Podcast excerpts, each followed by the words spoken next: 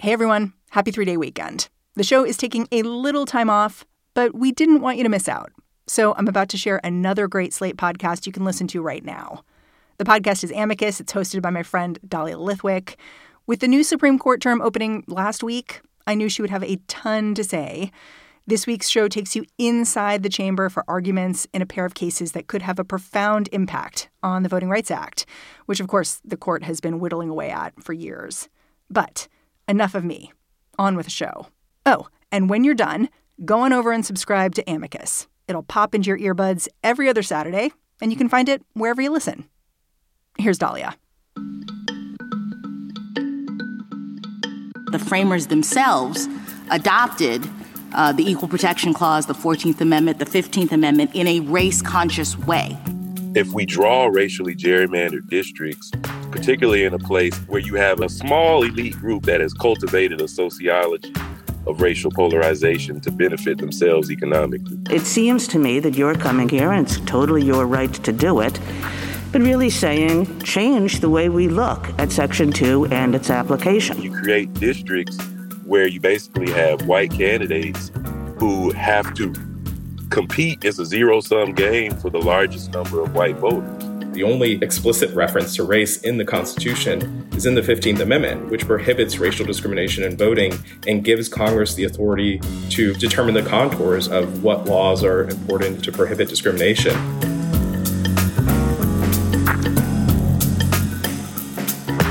Hi, and welcome back to Slate's Amicus podcast, a show about the courts and the law and the U.S. Supreme Court, which gavelled in the 2022 term this past Monday. I'm Dahlia Lithwick, and I cover the High Court for Slate Magazine. And I also wrote the brand new book, Lady Justice, about women, the law, and how the law saves us, but also quite the opposite, and the women lawyers who try to bend that seam ever, forever toward justice. Today, we're going to celebrate the opening of a brand new term by taking you into the oral arguments heard in a fairly existential debate over Section 2 of the Voting Rights Act.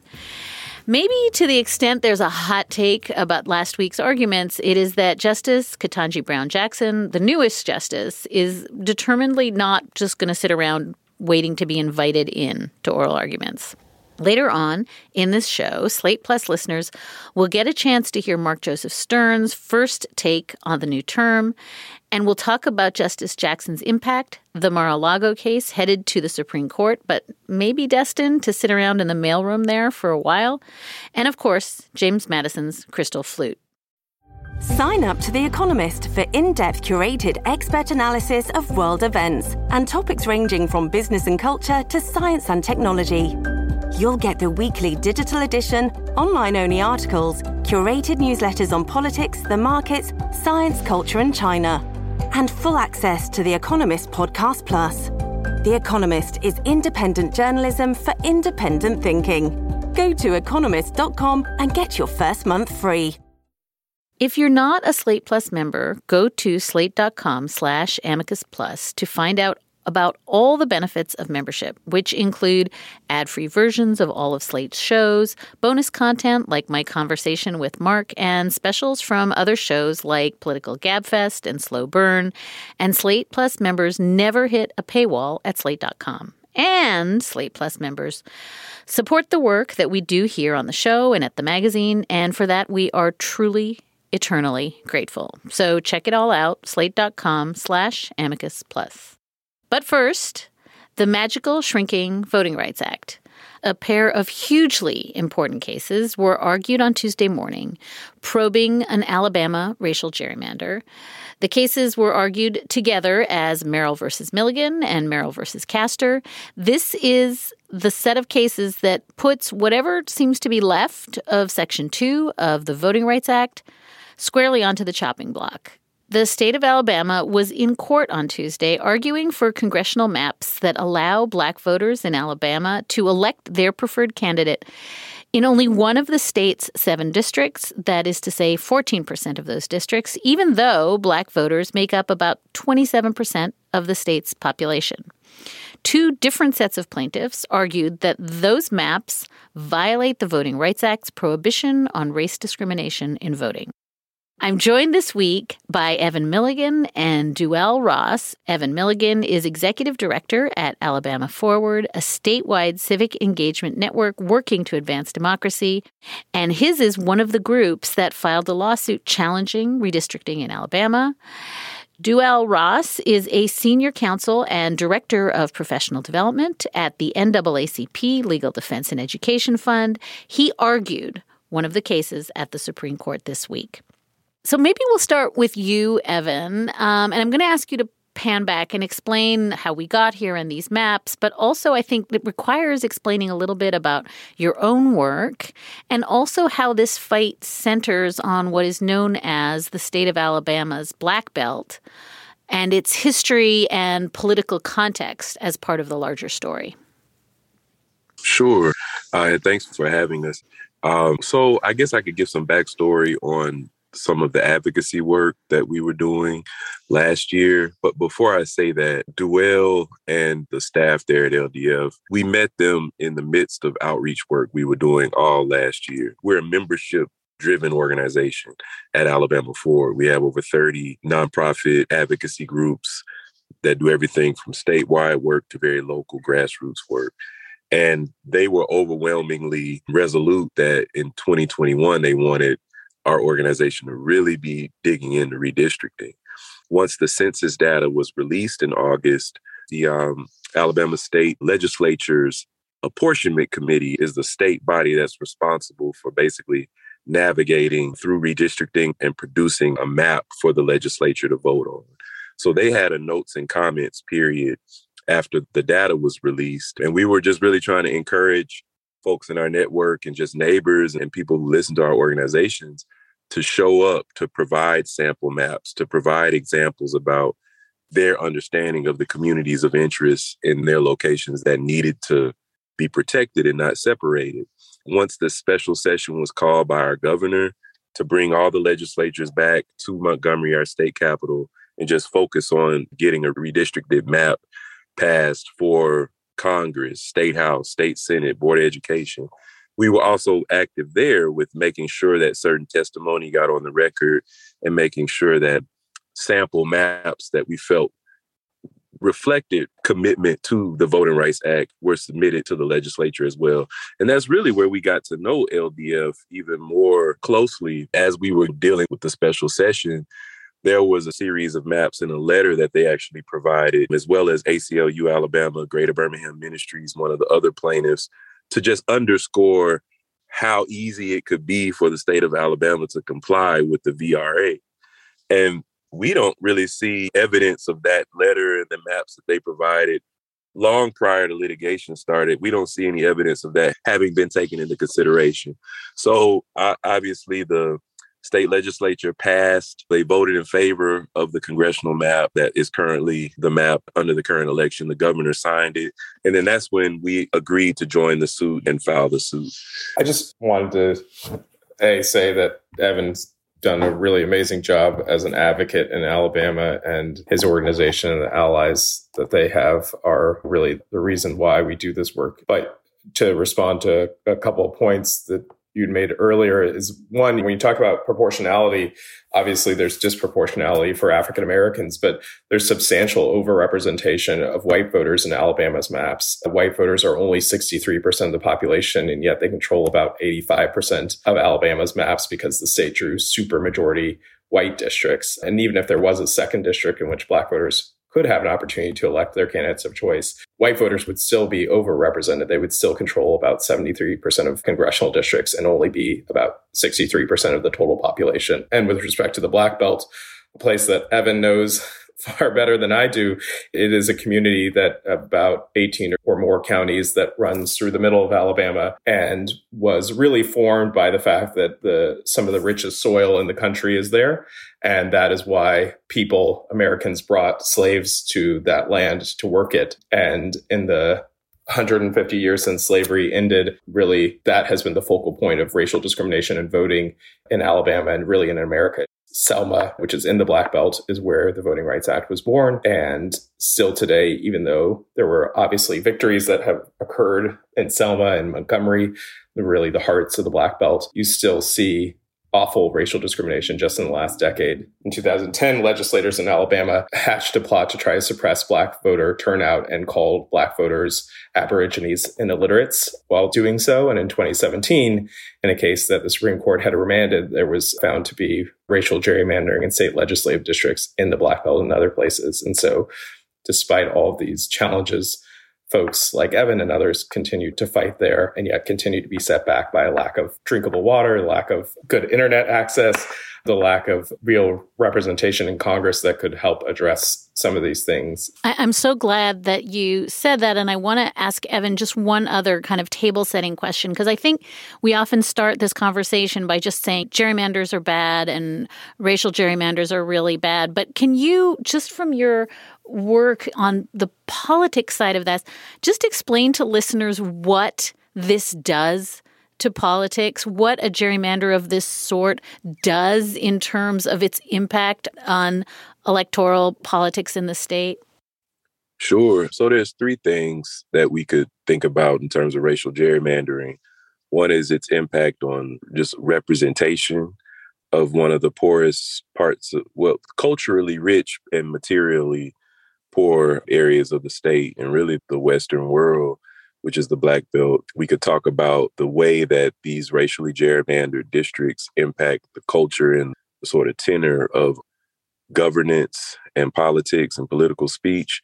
And then also just talk about traditions of leadership development. So, starting with representation, if the Black Belt as a region from the Mississippi border to the Georgia border is you know collection of of over 20 counties and as Deuel said, these are descendants in many instances of people brought there to build the plantation economy that ultimately goes on to fuel the growth of the U.S. financial sector and et cetera, et cetera. So there's certainly a rich history of contribution to the state's economy and to the national economy.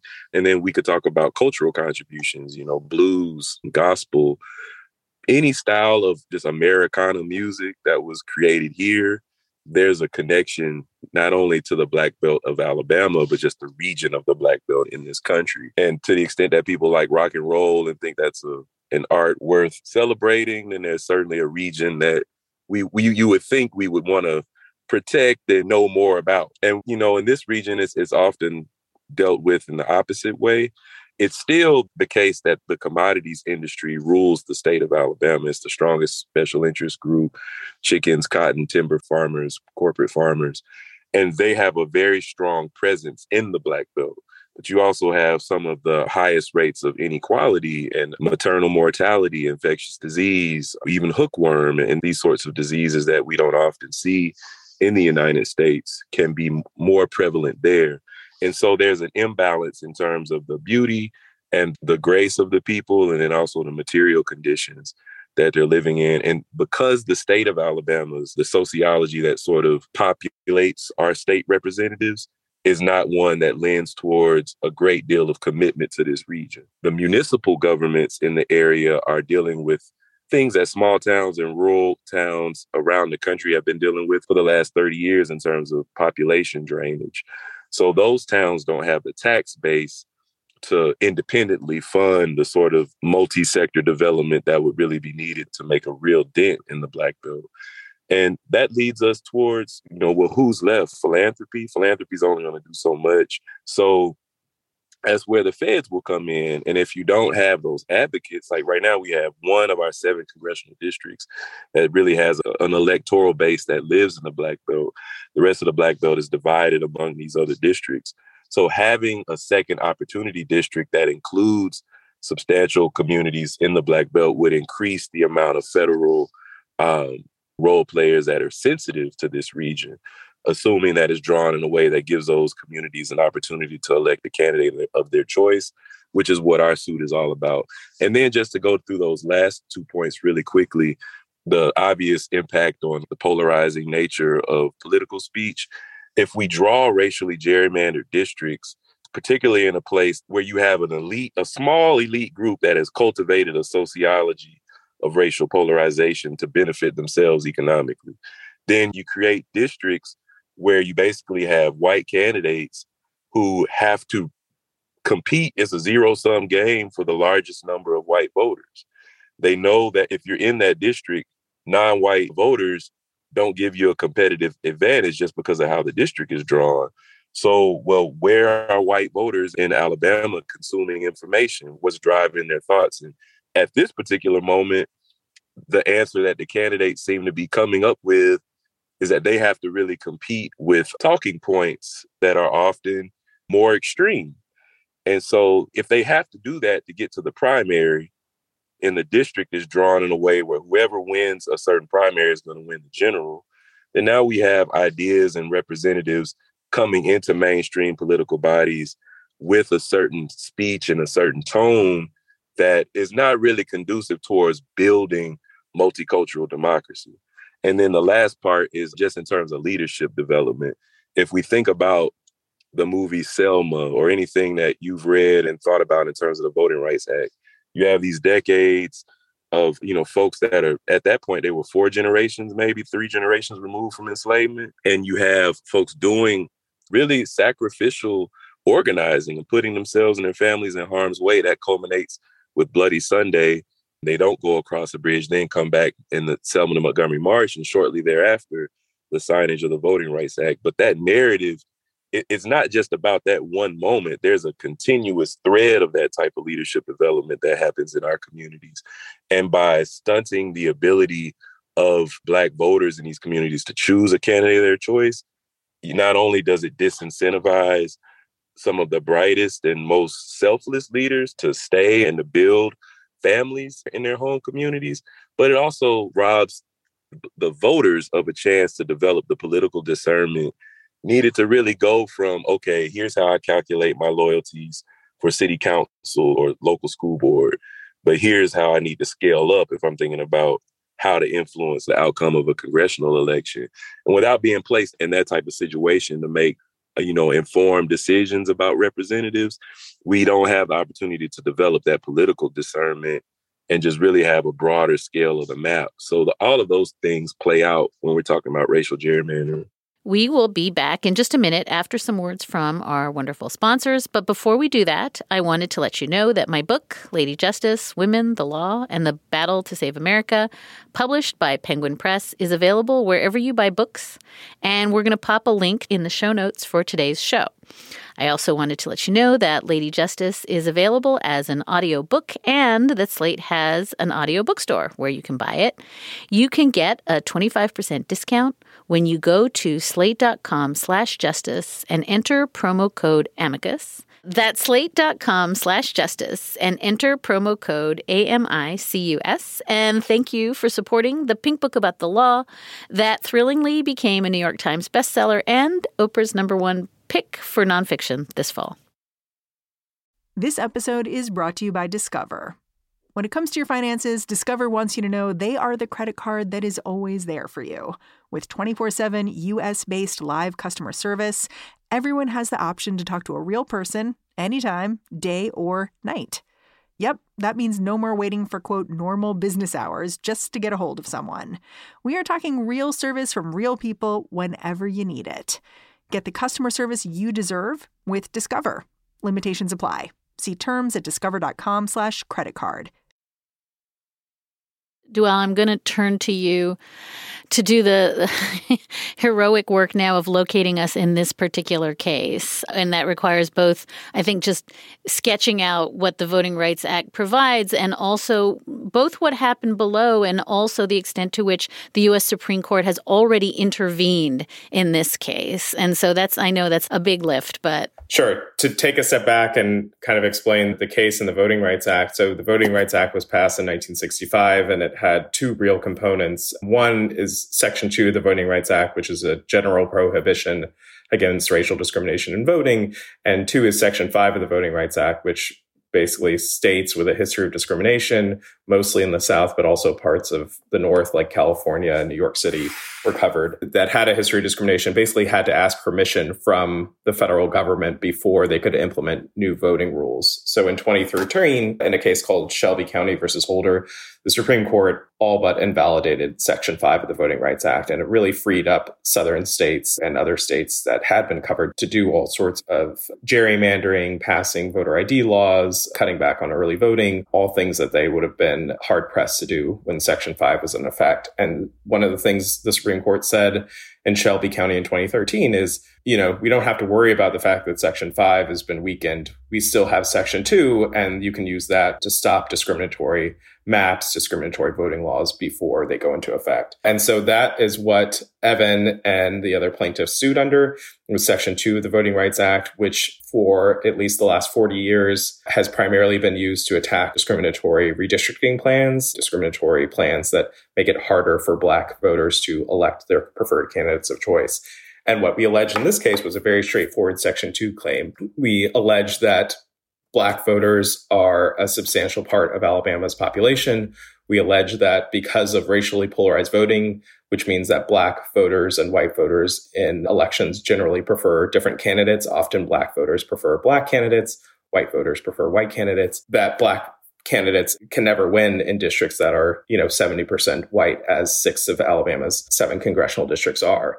And it's not just proving that disproportionality. It's also showing that it's possible to draw an additional district that's reasonably compact. It's also showing some of the things that Evan was talking about, not just racially polarized voting in general elections, but also in Democratic and Republican primaries. Even in the 2016 Republican primary, Ben Carson got only a small handful of votes from white voters in, in that election. And it, it goes beyond simply Democrats versus Republicans. This is really an issue that is specific to the uh, black voters and racial discrimination. And so we had to prove not just this disproportionality, but that uh, racial discrimination in all sorts of areas in voting and education and racial appeals, like uh, congressional candidates saying that there's a war on whites in Alabama, saying that the Reconstruction Amendments basically destroyed American families, all these things that we had to show to prove a violation. And three judges two of whom were appointed by President Trump, one of whom had been appointed by both President Reagan and President Clinton,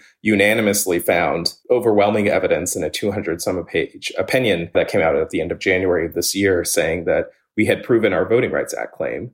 And Alabama, not satisfied with that, sought a stay of that order in the US Supreme Court. And the US Supreme Court, in a five to four vote, said that Alabama could go ahead and use the map that the district court had found was discriminatory. I think what's interesting about the breakdown of that five to four vote is Chief Justice Roberts voted to deny the stay. Chief Justice Roberts agreed that the district court had applied existing law correctly. And then Justice Kavanaugh, joined by Justice uh, Alito, said in a concurrence essentially that it was too close to the election uh, to change the map, which obviously we disagree with.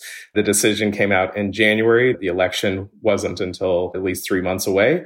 But one thing Justice Kavanaugh said in his concurrence was that there's basically a 50 50 chance of plaintiffs could win and defendants could win. And we will see how it goes in oral argument in the fall. And so that is what we just finished this week. I do wonder if one of the two of you wants to explain. I think one of the things that was so complicated at oral argument was trying to understand what Alabama's Solicitor General Edmund LaCour was even asking for the new test to be.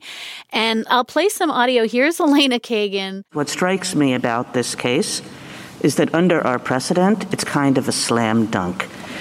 If you just take our existing precedent the way it is, and the three judges below all found this, the three judges below said, this is an easy case. It's not one of the hard ones. It's not one of the boundary line cases. It seems to me that you're coming here, and it's totally your right to do it, but really saying change the way we look at Section 2 and its application. And I wonder if one of the two of you wants to help me think through, because it was very slippery, what it is that Alabama wanted to see happen here. Do you want to take that Deuel and then we'll give it to Evan? Yeah, I think the issue is that because the case is such a slam dunk under existing precedent, what happened with Alabama's briefing is that they made a number of arguments. So they basically they argued in part that the Voting Rights Act was unconstitutional. They argued that the Voting Rights Act doesn't apply to congressional redistricting. They argued that, you know, essentially if Alabama can come up with any facially neutral rule, that the law should be upheld. But all of those things, the court has said as recently as this year that the Voting Rights Act does apply to redistricting, that the use of race to remedy Voting Rights Act violations is constitutional, and that merely being aware of race and redistricting doesn't violate the Voting Rights Act. And so I think that the trouble that even Justice Alito seemed to be having is to sort of pinpoint down Alabama what exactly their arguments were.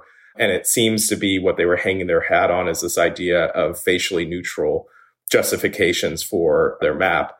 But really, that is not the rule. Um, if it were the rule that you could come up with some facially neutral justification for a discriminatory law, then that would allow things like literacy tests, right? There's a facially neutral justification for a literacy test, but we know it had really devastating results on Black representation. And here, what Alabama's proposal is that they want to rely on core retention to say that they've always drawn these maps the same way since 1972. The Voting Rights Act was amended in 1982 because states had drawn their maps in a way that locked black voters out of the political process. And so it has always been about changing the way in which states do business, not about letting them continue to do the same thing. And I think even Alabama's reliance on core retention is deeply suspect because in 1972, George Wallace was the governor of Alabama. In 1972, Alabama was engaging in other forms of overt discrimination. And it was only in 1972 that Alabama split one of the communities that were trying to connect Mobile from the Black Belt in a way that really depressed Black representation and created these super majority white districts in the first place, uh, just as Black voters were beginning to register and vote in the years after the Voting Rights Act. We are going to take a short break. Evan, do you want to add anything to what Deuel just said? You know, it seemed at points like we were hearing Alabama say, as long as it's not shouted from the rooftops that this is being done with racial animus, it's okay. And there was a nice moment when Sonia Sotomayor essentially said they're very scrupulously careful to protect the integrity and history of white districts. Uh, there doesn't seem to be that kind of solicitude for black districts. And it just was very hard to understand, particularly because I think throughout the argument, you had some of the justices begging him to back off this maximalist argument that he was making. Did you come away with any sense of where it is that the Alabama test, what it is that they're even pushing for by the end of the argument? No, I didn't. Um, it didn't seem like the justices did either. But one of the things that seemed clear was there's a culture of um, sort of the performance of race neutrality that there's a way that Alabama sometimes is associated with being polite or like the culture here is one of being nice and welcoming of strangers and things like that.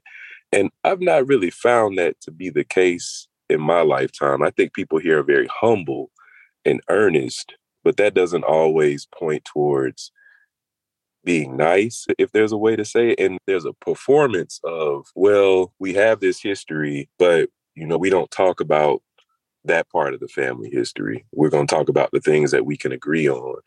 So our college football teams and, you know, various cultural festivals, that's a fixation. And then any attempt to talk about some of the structural racism, racial trauma, things that are even happening today in ways that are highly racialized. Our prison system, for example. There's this deep cultural reluctance on the behalf of some Alabamians to actually embrace those conversations. And it, it, it was really strange watching that play out this week in the court because the attorney who was arguing for the state apparently is somebody we went to the same college. I don't know him, but knowing the background that this person went through to get to that courtroom is not an easy path. And so I'm trying to think about people I knew similar to that lawyer who might have been more conservative than me, but were very hardworking students. And just trying to understand like how do you get from where I know he came from academically to be in that courtroom. It wasn't just the argument that it was adverse to our interests, but there wasn't a coherent intellectual thread that could square with the large majority of congressional history and and Supreme Court precedent on this particular issue. So the state would have needed to have really come aggressively with a worldview and a theory that they felt fully flat footed behind.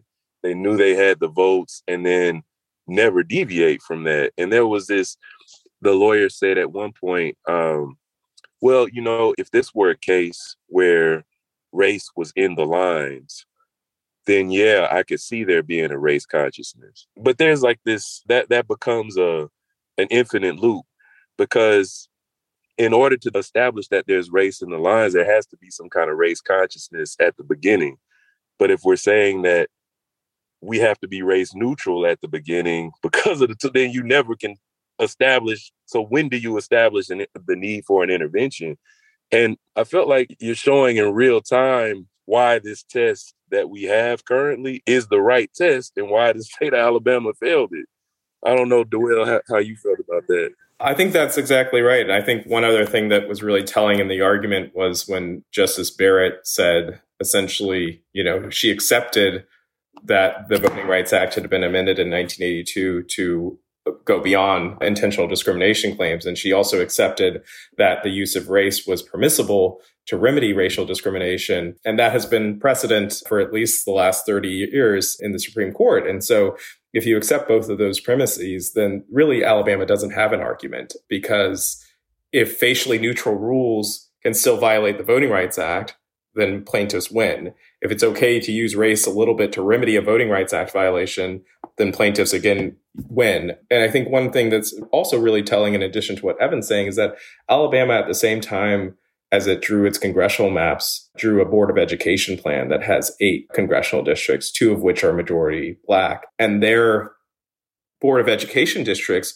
look very similar to the proposed districts that, that plaintiffs are offering in this case. They connect Mobile to the Black Belt, something that Alabama did for uh, hundred years before 1972. That doesn't present any problems, but Alabama suddenly has an issue doing essentially adopting its own Board of Education map for Congress. One other thing that I think is really important that Evan had pointed out with respect to representation is, is how this plays out in real time. As I said, the Black Belt has real issues with a lack of proper sanitation, lack of drinkable water, a lack of internet access, all things that were recently dealt with in a bipartisan bill that Congress passed last year, the bipartisan infrastructure bill. And yet the only representative from Alabama who voted for that bill was Congresswoman Sewell, who represents the majority black district. And I think that's really telling that there are the black belt is split up right now into four congressional districts and only one person from that delegation voted for a bill that was bipartisan and that would bring real resources to the Black Belt. To, to this point that you made, uh, Deuel, at the beginning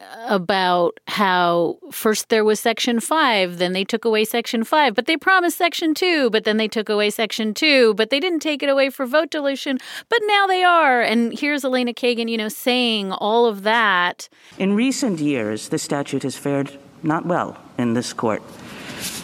Shelby County looks at Section 5 and it says, no, Section 5, we don't need that anymore. And one of the things it says is we have Section 2. And then Brnovich comes along, and that's a Section 2 case. And the court says, you know what, um, Section 2, they're really dilution claims. Um, you know, this is a denial claim. And, and uh, so we can construe that very narrowly. But of course, there's just all these cases that are dilution claims. That's really what Section 2 is about. And now here we are, Section 2 is a dilution claim. This, you know, the classic Section 2 dilution claim. And you're asking us essentially to cut back substantially on our 40 years of precedent and to make this too extremely difficult to prevail on. So what's left? And then there's this astonishing moment when Justice Ketanji Brown Jackson, in her first week on the bench, above and beyond, I think her just explicitly calling out the court on purporting to be upholding the Voting Rights Act while it is gutting it from the inside out. But then there's this extraordinary turn, and I think it's probably the moment everyone was talking about when Justice Jackson lifts up the actual language from the reports around the 14th Amendment to say, what are you talking about when you say this is a race blind project? And I want to play the audio for you because it's really remarkable in several respects. I understood that we looked at the history and traditions of the Constitution, at what the framers and the founders thought about. And when I drilled down to that level of analysis, it became clear to me that the framers themselves adopted uh, the Equal Protection Clause, the 14th Amendment, the 15th Amendment in a race conscious way. That they were, in fact, trying to ensure that people who had been discriminated against, the freedmen, um, in, during the Reconstruction period, uh, were actually uh, uh, uh, brought equal to everyone else in the society. So I looked at the uh, report that was submitted by the Joint Committee on Reconstruction, Reconstruction which drafted the 14th Amendment. Um, and that report says that the entire point of the amendment was to secure rights of the freed former slaves.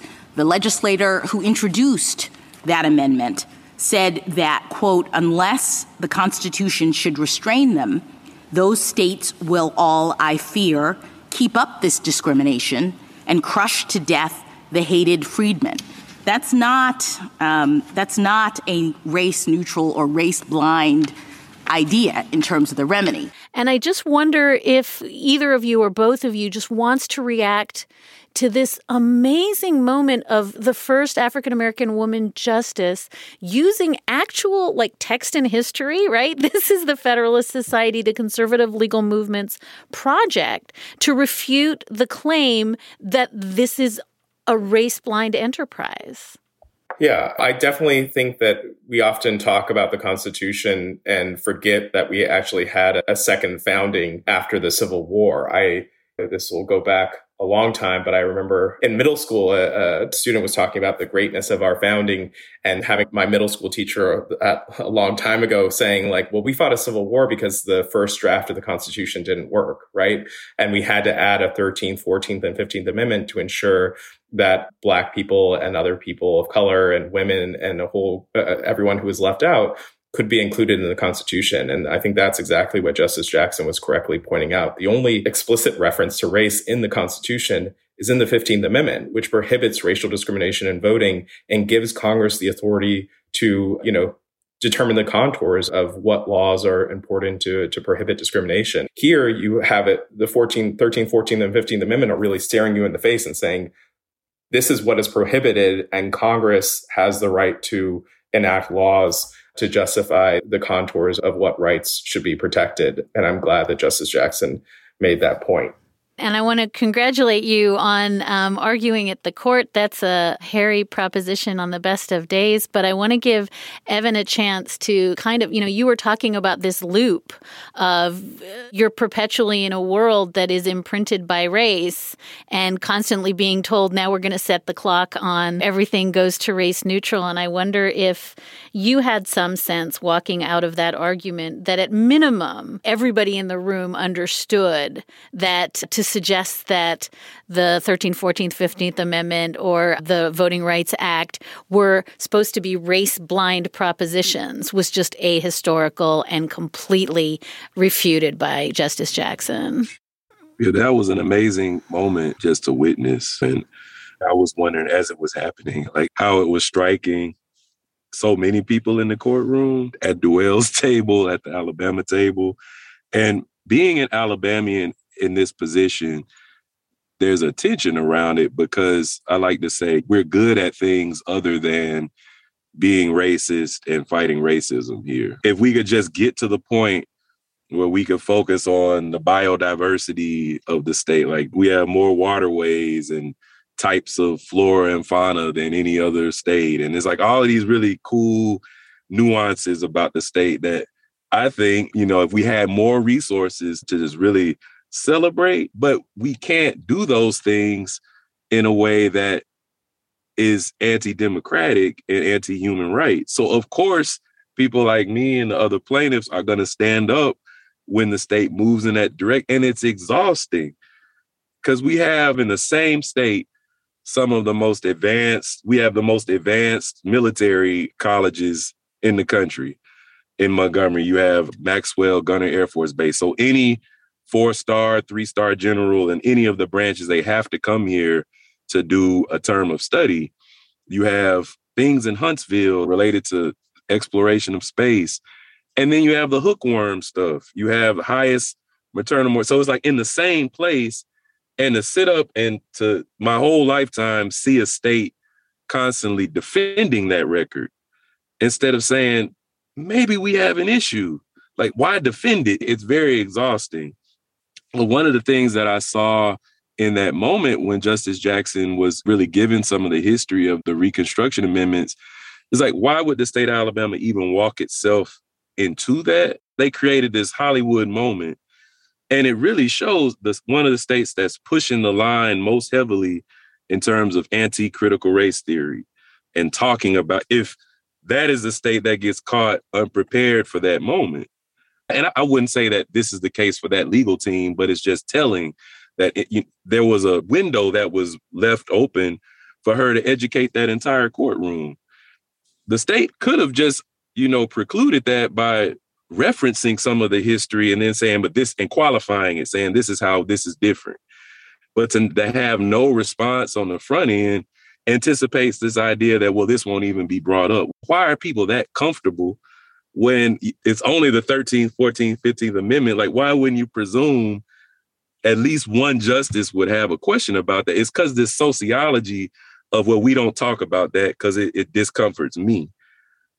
But there's rich history and personal growth that can come not only for school children, but for professionals. Clearly, when we have to confront these sorts of topics and really look at where our institutions come from, the reluctance to do that is a huge disservice to the very people that that they are being paid to serve. And so I, I felt both of those things in that moment. It's so interesting, Evan, because you're setting on its head Chief Justice John Roberts' famous claim that the only way to get past race is to get past race. And I love what you're saying, which is there's actually an amazing and powerful and healing way to get past race, but it doesn't come by fiat from the Supreme Court telling us to get over it. This is the exact backward way of doing the work. And I think that the work that you both did and the work that a lot of the justices did to make that point really visible, not just inside the court, but to all the people who were listening to arguments, you know, on C SPAN in their cars, I think is a really essential project right now. So I cannot thank the both of you enough for joining us.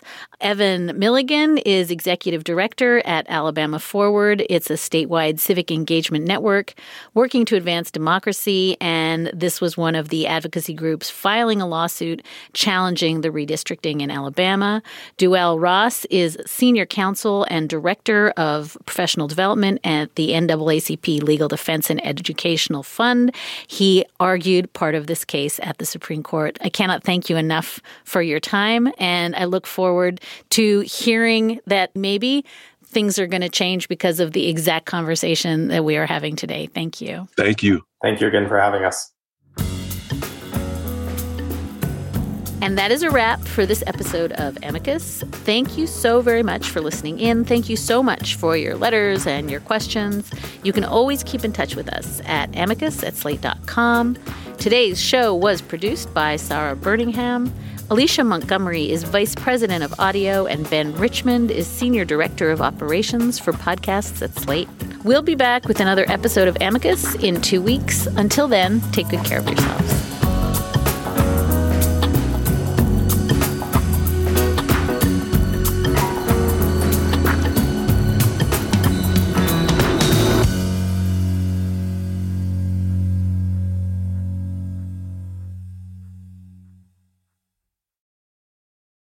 This is the story of the one.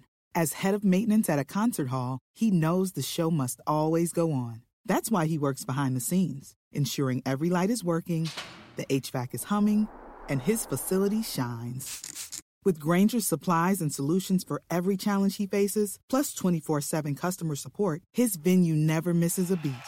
Call quickgranger.com or just stop by. Grainger, for the ones who get it done.